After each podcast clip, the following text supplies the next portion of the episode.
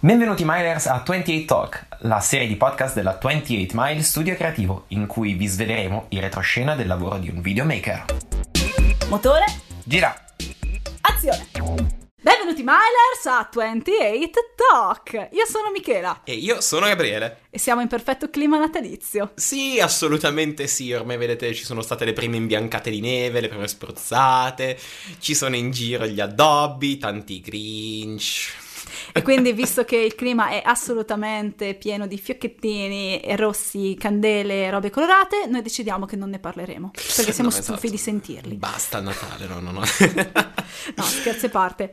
La- Questo è l'ultimo podcast di quest'anno. Mhm. E quindi tratteremo un argomento in realtà che è a cuore di tutti, noi che siamo freelance ormai da quattro anni Sì, già quattro anni. e p- penso anche per chi in fin dei conti vuole avvicinarsi alla professione da freelance. Mhm. Anche perché se fate i conti bene o male vi abbiamo raccontato un attimino che cosa, perlomeno come noi ci approcciamo al nostro lavoro, vi abbiamo fatto scoprire come siamo arrivati un po' alla maturazione delle nostre esperienze alla fin fine, no? Perché ok, abbiamo lavorato quattro anni da freelance, ma ci conosciamo da sette e anche i tre anni prima abbiamo fatto altre cose. Magari non da freelance, magari un po' dipendenti di qui, magari a chiamata. E ci sono tanti aspetti che abbiamo visto delle tipologie di lavoro. Ecco, forse l'unica che non abbiamo effettivamente sondato è quella da dipendente duro e puro. Vabbè, per quello magari chiameremo qualche ospite che invece l'ha vissuto in prima persona. Assolutamente Io non sì. ci tengo a farlo, A chiamare qualcuno, diventare dipendente. diventare dipendente.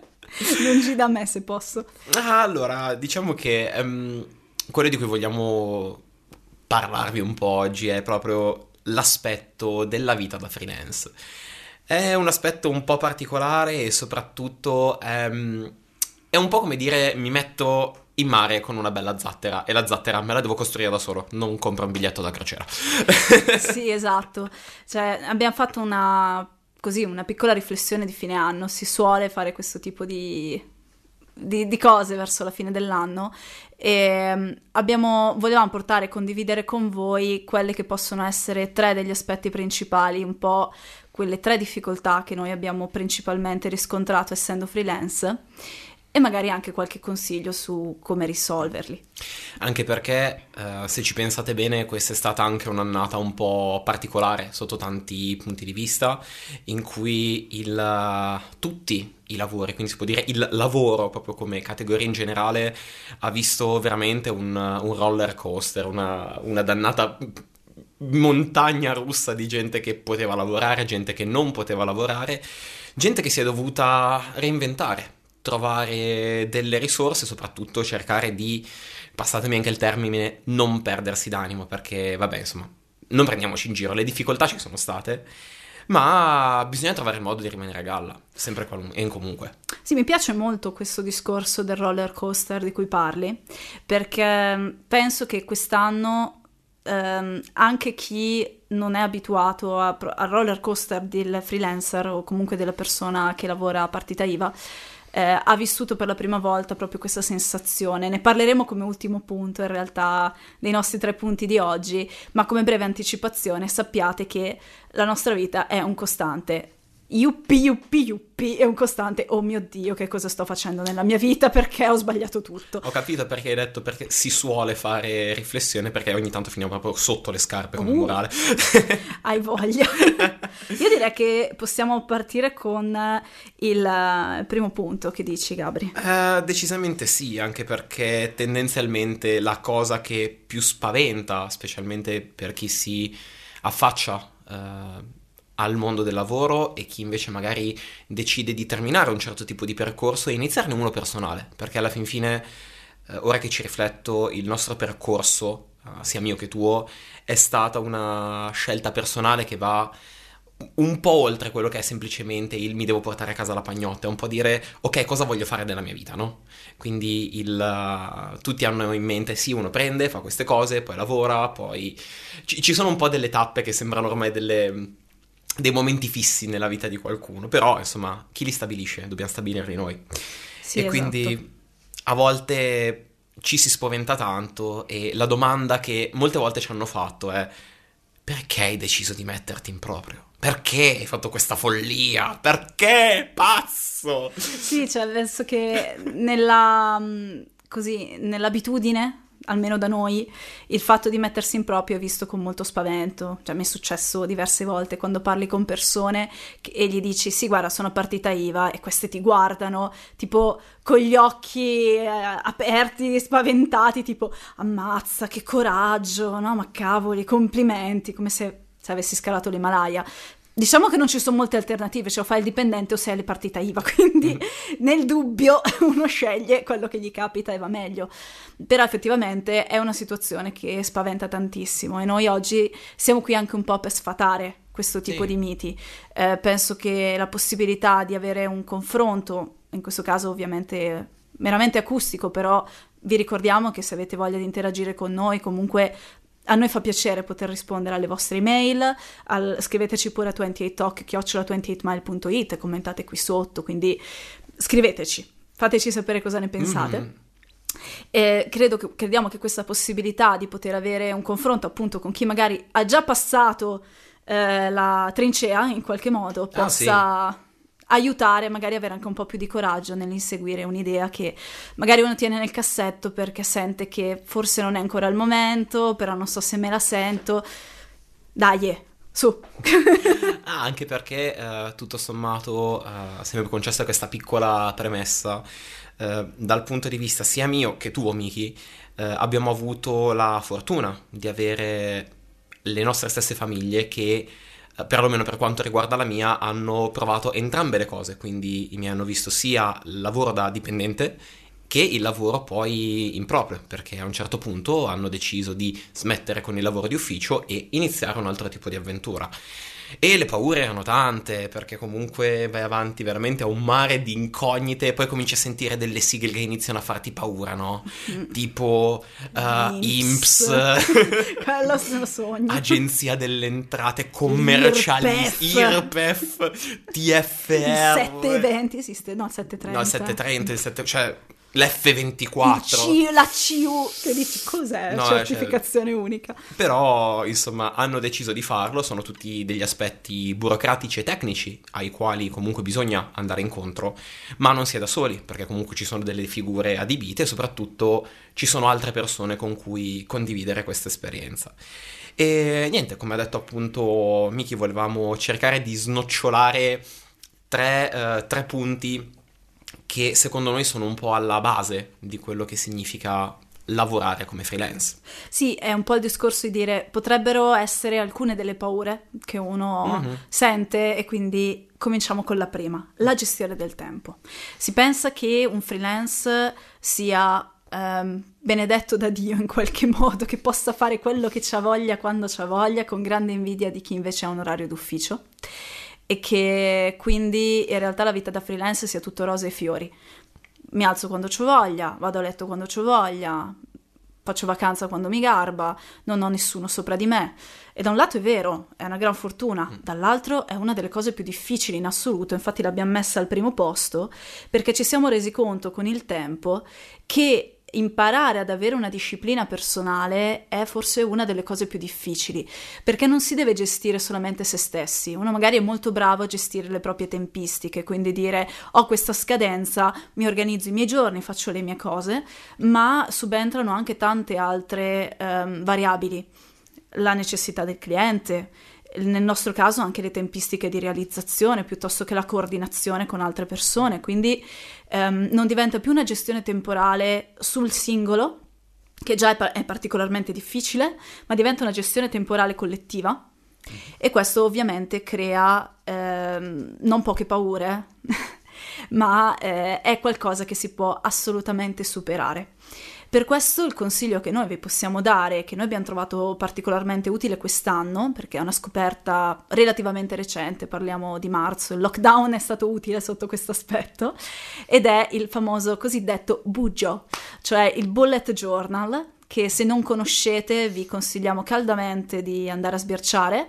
Eh, vi metteremo poi il link del sito che è Bullet Journal eh, qui sotto, ma ehm, non solo, in realtà il bullet journal, il metodo bullet journal è un libro che permette di dare ottimi consigli sulla gestione del tempo, sulla gestione degli impegni e permette di vivere con molta più serenità, nel senso che una delle grossissime difficoltà, non so se è successo anche a te Gabri, ma a me succede è che sono in macchina magari e mi chiama la persona, sono al semaforo o mi arriva il messaggino e ho scritto "Oh, senti, guarda, mi servirebbe questa cosa, riusciamo a sentirci perché io giovedì sono libero se riesci, eccetera".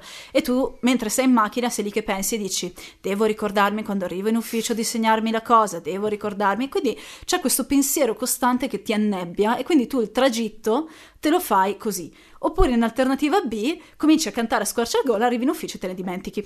Sì, senza dimenticare il fatto che magari mentre tu stai pensando devo ricordarmi di ricordarmi questa cosa, te ne arriva un'altra che va a soppiantare quella che, su cui tu ti stai concentrando. Quindi esatto. um, è un po' come dire il torniamo alla vecchia agenda cartacea, sì. nel senso segnatevi tutto, ma um, è proprio per una questione di buona pratica, nessuno ha una memoria infallibile. Ci sono tanti metodi, c'è anche chi preferisce segnarsi i vari appuntamenti volendo sul, su calendari virtuali, per esempio. Ehm, io ti, ti, dico e vi dico in generale, io sono sempre stato uno che se scrive fisicamente a mano, non so, sarà il gesto di scrivere, sarà il buttare giù quelle determinate parole, mi aiuta molto meglio a memorizzare, a ricordarmi determinate cose, determinati concetti, determinati impegni. Perché io ho una memoria che fa schifo. Ma aggiungo.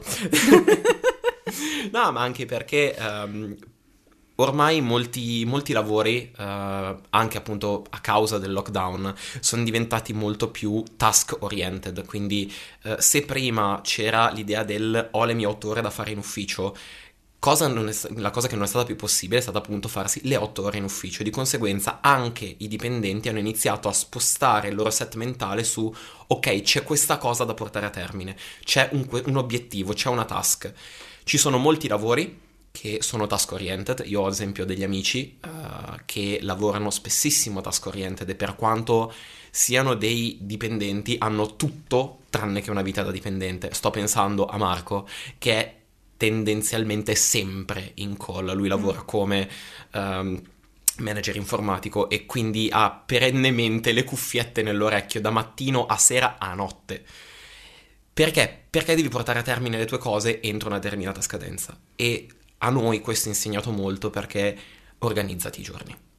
Organizzati i giorni, segnati tutto e soprattutto non dimenticarteli una volta che li hai scritti, perlomeno in, se inizi a usarlo, usalo dall'inizio alla fine, non dimenticarti di usarlo dopo un mese, se no tanto vale.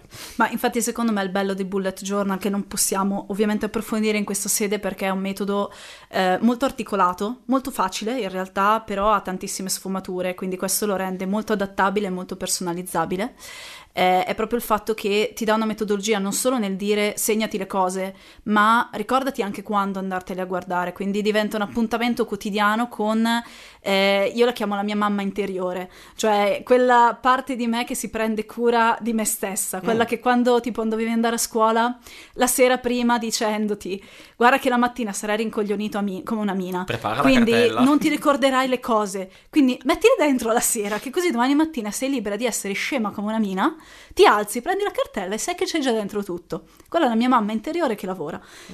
Il bullet journal in qualche modo svolge questa funzione, quindi um, c'è modo di ricordarsi tutto, è molto difficile dimenticarsi le cose, è difficile dimenticarsi gli appuntamenti e anche quelle piccole stupidate, tipo il cliente che ti scrive e ti dice "Ah, guarda che ho visto il video, c'è quella modifichina da fare". Tu pigli il tuo diario, ti segni "guardare eh, modifica per" Basta. Però in quel momento a me non interessa, quando sarà il momento lo guardo e me lo pianificherò. Quindi il bello e l'utile nella gestione del tempo come, risor- come sor- risorsa che vediamo è proprio imparate a pianificare, provate a fare un bullet journal e, piccola parentesi, poi lascio la parola a te, ehm, se cercate bullet journal troverete su internet le migliori creazioni del mondo, c'è gente che ci fa dei capolavori sui bullet journal a livello grafico quelli sono persone che hanno voglia e trovano nel bullet journal una scusa anche secondo me per poter tirare fuori il proprio lato artistico. Non è fondamentale. Il mio bullet journal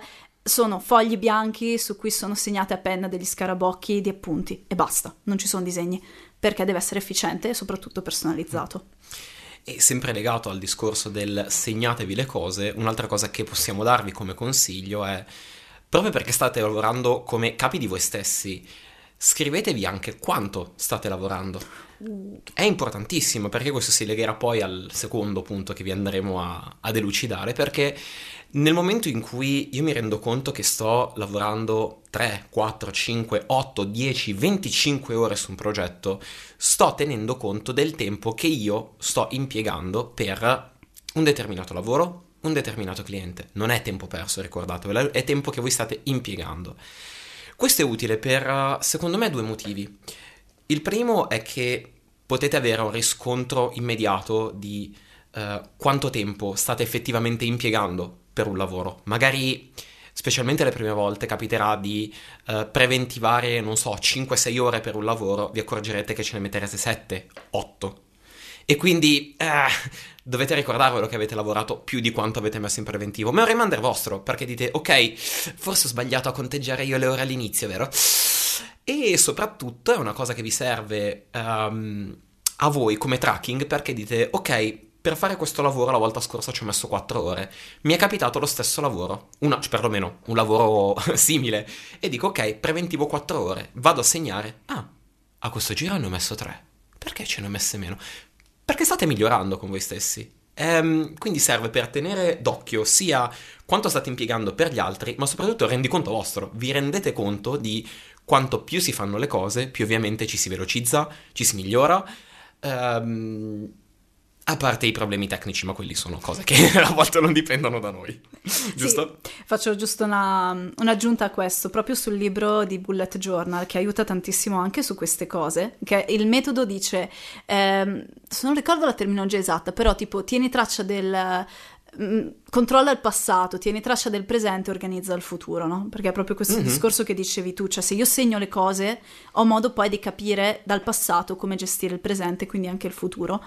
E una cosa che dice eh, il, um, l'autore del libro è proprio questa, se tu hai in mente un certo tipo di progetto, un compito, moltiplica per tre il tempo che ci impiegherai e che tu hai ipotizzato. Perché mediamente è così, tu pensi di impiegarci un'ora e in realtà ce ne impieghi tre nella media delle cose funziona in questo modo perché subentrano tanti impegni, tante eh, complicanze, imprevisti e a volte secondo me ci si sopravvaluta, si pensa di essere molto più veloci di quello che in realtà si è. E ne abbiamo affrontato, abbiamo affrontato un po' il problema se ti ricordi quando abbiamo parlato del when, del quando e del fatto di dire tenetevi sempre dei tempi un po' elastici, ma lo fate per voi e per la vostra salute mentale, specialmente. Esatto. A meno che non vi piaccia lavorare sotto pressione, allora dite di consegnare le cose un giorno prima, così almeno lavorate bene di durante la notte sotto in pressione, vabbè, fantastico. Io passerei al secondo punto, che sì, dici? e questa cosa secondo me del tenere d'occhio i tempi si lega molto al secondo problema dei freelance, perché tendenzialmente la cosa più difficile che uno fa è cercare di imparare a darsi un valore. E un valore inteso non, dal punto, cioè, non solo dal punto di vista lavorativo, ma la domanda principale che vi faranno sempre, comunque, quantunque, in ogni modo, in ogni lago, in ogni luogo è quanto mi costi? Sempre. Esatto. Quindi... E la domanda successiva sarà: dipende quanto vuoi spendere? Non lo so. Quindi è bene avere un'idea chiara.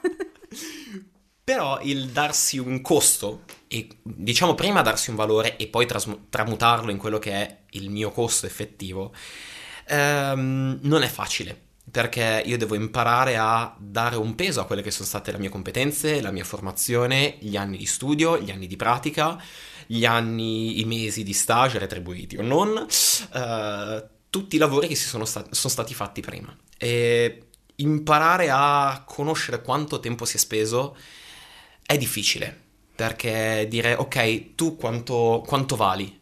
Eh, cosa vuol dire? Quanto vale il mio lavoro? Quanto valgo io come persona? Sì, è un po' tutto l'insieme. E riuscire a spremere tutte queste cose, tirarle fuori in un numero, perché alla fin fine si tratta quello, perché le persone ti chiedono quanto mi costa il lavoro, è difficile. Perlomeno in un mercato come può essere il nostro, ehm, i prezzi sono veramente un roller coaster, di nuovo, perché si trova gente che lavora con certi standard e prezzi altissimi, altra gente che magari ha appena iniziato quindi decide di non esagerare, certa gente che punta al ribasso invece per portarsi a casa clienti. Come fare a definire il proprio valore? Un primo passo è guardatevi intorno, uh, informatevi, guardate per il vostro stesso lavoro altre persone quanto chiedono. Almeno cominciate a darvi un'idea di quale potrebbe essere il mercato in cui vi state immettendo. Se andate da persone che lavorano mediamente con 200 euro a progetto, se vi, farete, vi farete se, pardon, nel momento in cui sarete voi a proporvi a 50 euro al progetto, insomma, siete un po' fuori, eh? Insomma. Si dice rovinare il mercato. Eh sì, però dall'altra parte se voi dite no, questo progetto secondo me deve essere pagato a 500 euro e gli altri lo fanno tutti a 200, dovete anche essere in grado di giustificarlo o motivarlo più che giustificarlo. Sì, eh, è la grossa... Io ricordo questa cosa, che nel cercare di trovare un valore, come dicevi tu, ho provato ai tempi a chiedere tanto in giro e mi sono trovata che per una giornata magari di uscita di shooting c'è chi chiedeva 200 euro e chi ne chiedeva 1500 e il range è enorme. Quindi sì. riuscire a trovare una via di mezzo è davvero difficile. Quello che mi è stato detto e che a un certo punto secondo me vale come regola d'oro è tu fai il tuo prezzo. Punto. Cioè non ci sono degli standard nel vero senso della parola, soprattutto nel nostro settore. È un tu fai quello che reputi giusto. Poi sarà il futuro e la tua stessa storia che determinerà se lo stai facendo nel modo corretto oppure no. Infatti per questo vi diciamo non abbiate paura di fare errori. Capiterà alle volte di offrire un lavoro sottopagato, tra virgolette, in cui vi valuterete meno. È normale, vi renderete conto andando avanti quali sono i vostri costi fissi che dovete sostenere. Noi banalmente dovevamo avere un computer, dei programmi, uh, una telecamera almeno, delle ottiche e del materiale. Quelle sono tutte cose che voi dovete scrivere, segnare, sono dei costi che voi avete. Pian piano ovviamente li ammortizzerete nel corso, nel corso del, della vostra esperienza, però insomma sono numeri che ci sono e quelli fanno anche parte del quanto valgo io. Io sono io con tutta la mia attrezzatura. Sì, vogliamo darvi proprio dei consigli pratici sulla cosa. Segnatevi quali sono i vostri costi. Cominciate segnandovi questi. Capite qual è il punto, quanto dovete guadagnare per coprire i vostri costi. E quindi fatto quello, aggiungete quello che poi vi volete portare a casa. Tenetevi una, come dicevamo prima, una lista del tempo che avete impiegato per fare i lavori, perché soprattutto all'inizio diventerà difficile fare dei preventivi. I preventivi da nome stesso sono delle previsioni in qualche modo. Se non avete idea di quanto tempo ci impiegherete, non saprete nemmeno quanto chiedere. Quindi tenete memoria di quello che avete fatto. Magari fatevi anche dei fogli di lavorazione, cosiddetti come li chiamiamo noi, cioè dei fogli dove che vi archiviate, dove vi segnate magari quali sono state le difficoltà di quel lavoro, cos'è che è andato bene, che impostazione avete utilizzato, così la volta dopo sarà più facile riprenderle. E in ultima battuta eh, cercate di ehm, conoscervi, quindi ascoltatevi e se ci avete impiegato tanto a fare un lavoro sappiate che senza giudizio magari siete lenti nel fare quel tipo di cosa, quindi se volete abbassare i costi magari migliorate su qualcosa che potete abbassare, altrimenti insomma trovate il modo di migliorarvi costantemente. E questo ci porta giusto all'ultimo punto che se volete è quello un po' più, come dire, un po' più filosofico, del quale vogliamo parlarvi un pochino della nostra ultima, diciamo delle ultime esperienze. Quindi come si fanno ad affrontare le sfide che non si conoscono o le cose che ci spaventano? Sì, se, cred, crediamo che una delle cose più spaventose in realtà, quindi in realtà siamo andati in crescendo più che partendo al contrario, delle cose più spaventose ma che non puoi prevedere prima, perché io non lo sapevo prima di affrontare la vita da freelance, è proprio il sentirsi col cosiddetto culo a terra. Cioè quella sensazione dove sai che stai strisciando con la chiglia della barca sul fondo e lo senti, tutto quel ruvidio che ti si sbriciola lì sotto. Perché... Mi hanno messo la carta vetro al posto della carta igienica. Porca la miseria, lo senti tanto e ti fa paura perché tu passi da dei momenti dove magari hai due, tre, quattro, cinque lavori che stanno andando a dei momenti di vuoto completo e in quei momenti tu vedi il conto corrente che va giù, giù, giù, giù e sei lì che dici prima o poi qualcuno chiama dai che ce la facciamo. E poi come è di regola, quando ne arriva uno ne arrivano quattro insieme. Quindi... E quindi dite ok, forse è il caso che io mi segni le ore. esatto. No, è un mondo bipolare quello del freelancer perché si passa appunto dai momenti di estasi ai momenti di disperazione e questo all'inizio faceva molta paura perché non hai certezze nella vita. Noi siamo abituati, secondo me, culturalmente ad avere una mentalità del devi trovarti il lavoro che ti fa portare a casa i soldi a fine mese, così sei sereno, tranquillo e hai il tuo stipendio. Fare la vita da freelance è fare il salmone in questo tipo di società, perché non hai mai garanzie su niente se non sulle tue singole abilità. Mm-hmm. Assolutamente sì, e la cosa che a volte spaventa è il dire il lo faccio o non lo faccio, mi butto, non mi butto. Cominciate dalle piccole cose, uh, cominciate ad affrontare le vostre piccole paure senza, senza preoccuparvi troppo delle conseguenze. Alla fin fine non state facendo niente di male, niente di grave. E non lo so, io trovo molto utile come consiglio il volete parlare con una persona, non, non, parliamo ancora di clienti, quello è il passo successivo. Invece, invece di mandargli un WhatsApp, un messaggio, chiamate.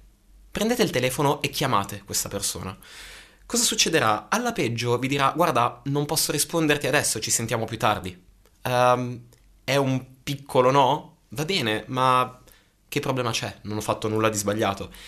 E sappiate che le prime volte quando dovevamo telefonare ai clienti è oh mio dio adesso devo chiamare il cliente, no il panico del telefono, non voglio. Perché dice che adesso è ancora uguale? Non è vero, si dice. Infatti era gesticolato. No, credo che diventi proprio una questione di convivere con questa sensazione mm-hmm. di paura, di incertezza. Mi piace moltissimo pensarla con una metafora nel senso che appunto magari all'inizio, almeno per me è stato così, all'inizio stavo cercando un gradino, un qualcosa di solido dove potermi appoggiare per tirarmi fuori e pian piano crescere e salire, mentre piano piano ho cominciato a capire che non può funzionare così. Se cerchi questo vai a fare il dipendente. Se vuoi fare il libero professionista devi imparare a convivere con la paura e con questa sensazione di vuoto e questo lo fai diventando un circense. Quindi con la tavolettina di equilibrio sotto la quale c'è il cilindro, sotto la quale c'è la fune, sotto la quale c'è il vuoto con i coccodrilli e tu sei lì sopra e oscilli con un piede e con l'altro, cercando di mantenere un equilibrio su un qualcosa che sai che non sarà mai stabile. Quando riesci ad accettare questo tipo di condizione, riesci a prendere con serenità quei momenti ovviamente felici, ma anche quei momenti di chiamiamola disperazione, tra virgolette, perché mi è successo tante volte di essere lì a piangere perché non sapevo come fare a venirne fuori, perché comunque sai che sta arrivando la carta di credito, sai che sta arrivando il pagamento dell'INPS e tu non hai magari soldi sul conto e sei lì che dici come Cristo faccio. e quindi eh, a un certo punto mi piace pensarla in termini buddisti, ehm, credi nel principio di impermanenza, cioè tutte le cose hanno una nascita e una morte e quindi anche quei momenti che sono bui, faticosi, difficili, eh, avranno una fine. L'importante è mantenersi in movimento, mantenersi verso un obiettivo. Se si è deciso di fare il freelance, secondo me, le, si è deciso con intenzionalità. Quindi, se decidete di prendere questa strada, credeteci, buttatevi, non sarà facile. Questo ve lo possiamo garantire. Credo che una delle più grandi paure è è di quella piccola parola che da piccoli ci viene detto tantissimo, quando inizi a dirla tu diventi, cominci a essere una spina nel fianco e poi hai paura di sentirtela dire. No. La paura del no è la paura delle porte in faccia. Ragazzi, di porte in faccia ne prenderemo sempre a bizzeffe. Quello che diceva Miki dei momenti di disperazione, del porca miseria, perché ho contattato un cliente e questo mi dice di no, perché non va bene. Per... Ragazzi, i no ci sono Qualcuno ve lo dirà prima, ve lo dirà dopo, uh, le porte in faccia arriveranno anche a lavori finiti, ne abbiamo avute anche di queste, è normale, ma um, sappiate che tutti questi no uh, finiscono in un, in un bellissimo cassettino, in una bella scatola chiamata esperienza. Quindi saprete anche un attimino come parlare a determinate persone, comincerete tanto anche ad ascoltare gli altri. È una cosa che ormai credo abbiamo ripetuto all'infinito in questi podcast, ma forse è proprio il punto cruciale. Cominciate ad ascoltare le esigenze degli altri, ascoltate voi stessi e cercate il punto, il ponte d'incontro tra le due cose Sai, e... Stiamo riprendendo le ragioni del nostro nome, che carini. Oh, sì, Abbiamo cominciato con la prima puntata che è un ponte che unisce anziché separare le distanze. Eh vabbè, è un, è un cerchio, no? È il cerchio della 28 Mile. È il cerchio dell'otto della 28 Mile, dell'infinito che torna. Quindi ricordatevi, non abbiate paura dei no e soprattutto non abbiate paura, agite, fatele queste cose, cominciate dal piccolo, ve l'ho detto, chiamatela quella persona che volete sentire. Al massimo vi dirà non posso, più tardi. O nel peggiore dei casi vi dirà no, non ho voglia di sentirti. Sì, tutto questo perché è un allenamento a imparare ad affrontare la paura e non sentirsene schiacciati. Cioè dobbiamo fare amica alla fine. Quindi il consiglio che vi possiamo dare è questo.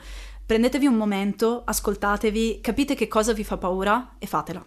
Adesso, cioè, non, non, c'è bisogno di rimandare a domani la telefonata a quella persona a cui magari volete parlare da tempo, ma avete paura che, sai, se gliene parlo, magari poi se la prende a male, fatelo, prendete in mano il telefono e chiamate. Volete fare, è sempre stato un sogno nella vostra vita provare a buttarvi con un paracadute. Cavoli, però ho paura, prendete in mano il telefono, prendete un'email, prenotatevi una sessione di volo. Fatelo subito, fatelo come esercizio, perché dalle paure, dall'affrontare le le paure, eh, scoprirete che magari siete più forti di quello che pensavate, magari eh, scoprirete qualcosa di nuovo che non vi sareste mai aspettati e fondamentalmente crescerete.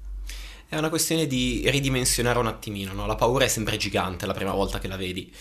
E quando poi riesci a metterla in contesto e la guardi in faccia, a un certo punto dici, ok, non era così pessima come sembrava e quindi eh, vai al diavolo, sei molto più piccola di quanto pensassi. In una parola, quindi, agite, agite, agite, agite, non state a pensare. Tantissime volte i nostri blocchi sono dettati, blocchi ma anche i down psicologici, sono dettati dal sovrappensiero. Si sta lì e si continua a pensare. La mente è bravissima a impedirci di fare quelle cose che in realtà noi vorremmo fare. E quindi nel momento in cui vi rendete conto che state pensando troppo, e come fate a rendervene conto? State fermi in quel momento voi siete fermi, state solamente pensando, in quel momento vi dovete fermare, stoppare la mente e dire ok, adesso faccio. Che cosa? Non lo so. Però muovi le mani, agisci, fai, sbaglia. Anche perché sennò sarete fermi in un mare di melassa. Letteralmente, perché poi è. è... Chiamata melassa, ma comincia no, allo che... stesso modo. No, è che poi la paura è comoda. A un certo punto, quando dici no, vabbè, non lo faccio, rimando, rimani lì, cioè stai nel tuo nel tuo brodino tiepidino in cui non vuoi, non vuoi più spostarti. No, non va bene. Cioè, provateci, a un certo punto vi mancherà il fiato dici, sto cadendo, tunk. Eh, sono atterrato, yeah. Eh, tutto così, vabbè. Sì, questi sono alcuni consigli che noi vediamo adesso che a fine anno, magari anche per pensare a che cosa fare l'anno prossimo. Se avete paura di aprire una partita IVA e mettervi in proprio, fatelo. Madonna, così, debotto, cioè... Vabbè, Diciamo così, di aprirlo così, debotto. Debotto, vai, smarmellalo. no, ricordatevi che comunque, ripeto, ci sono tante figure che ruotano intorno a queste professioni, quindi se avete dubbi chiedete a chi una partita IVA ce l'ha, chiede... esistono i commercialisti che saranno i vostri peggiori nemici, i vostri migliori amici. Uh, insomma, non abbiate paura, uh, tentate, uh, se volete inseguire un sogno, qualcosa che vi piace non tenetelo nel cassetto perché a volte si rischia di tenerlo nel cassetto e poi uno si dimentica anche di avere un cassetto e la chiave poi non gira più e non si apre. Il tempo passa. Sì, c'era questa storia che ho sempre trovato un po' triste su questo argomento di una coppia e ehm, la, signo- la, ragazza, potremmo anche dire, ricevette come regalo un completino intimo di quelli super carini, eccetera, no? Lo mise nel cassetto, aspettando il momento giusto di utilizzarlo. E poi diventa una signora, e poi diventa una signora anziana, e in quel cassetto il completino rimase sempre lì, fin quando la signora morì. Quindi fondamentalmente era come non averlo mai avuto. Quindi è brutto dirlo, è triste dirlo, ma purtroppo moriamo tutti e la nostra vita è contata. Quindi vivetela pieno. Per viverla pieno affrontate le vostre paure, non c'è niente di male. Mm, assolutamente no, potreste veramente, come ha detto Miki, scoprire dei lati di voi stessi che potrebbero assolutamente sorprendervi. Siamo andati un po' lunghi, uh, però non importa. Eh, era l'ultima puntata di fine anno e quello che vogliamo, volevamo condividere un po' con voi un po' tutto quello che è stato questo nostro 2020 con uh, l'inizio dei podcast, con uh, piccoli progetti che hanno preso forma, tanti modi per reinvertarsi. Sì, faccio una parentesi, fare i podcast è stata una di queste scelte. Per esempio, uh, dire, proviamoci, facciamo? abbiamo paura a provare a metterci in gioco, facciamolo. No, dai, alla fin fine è stata un'esperienza secondo me molto carina e molto divertente. Sì, però è partita da un discorso di, oh mio Dio, come facciamo a farlo? Abbiamo due microfoni, due teste e due voci, proviamoci. Yeah. Quindi quello che vogliamo augurarvi noi di cuore è una, una fine dell'anno ricca di buone idee, buoni propositi, buone voglie e avventure di affrontare qualcosa di nuovo. Vi auguriamo le migliori delle fortune in ogni caso. Assolutamente. Giocatevela. Ehm, giocate con voi stessi. Giocate con voi stessi, è importantissimo, non prendetevi mai troppo sul serio, che non ne vale la pena.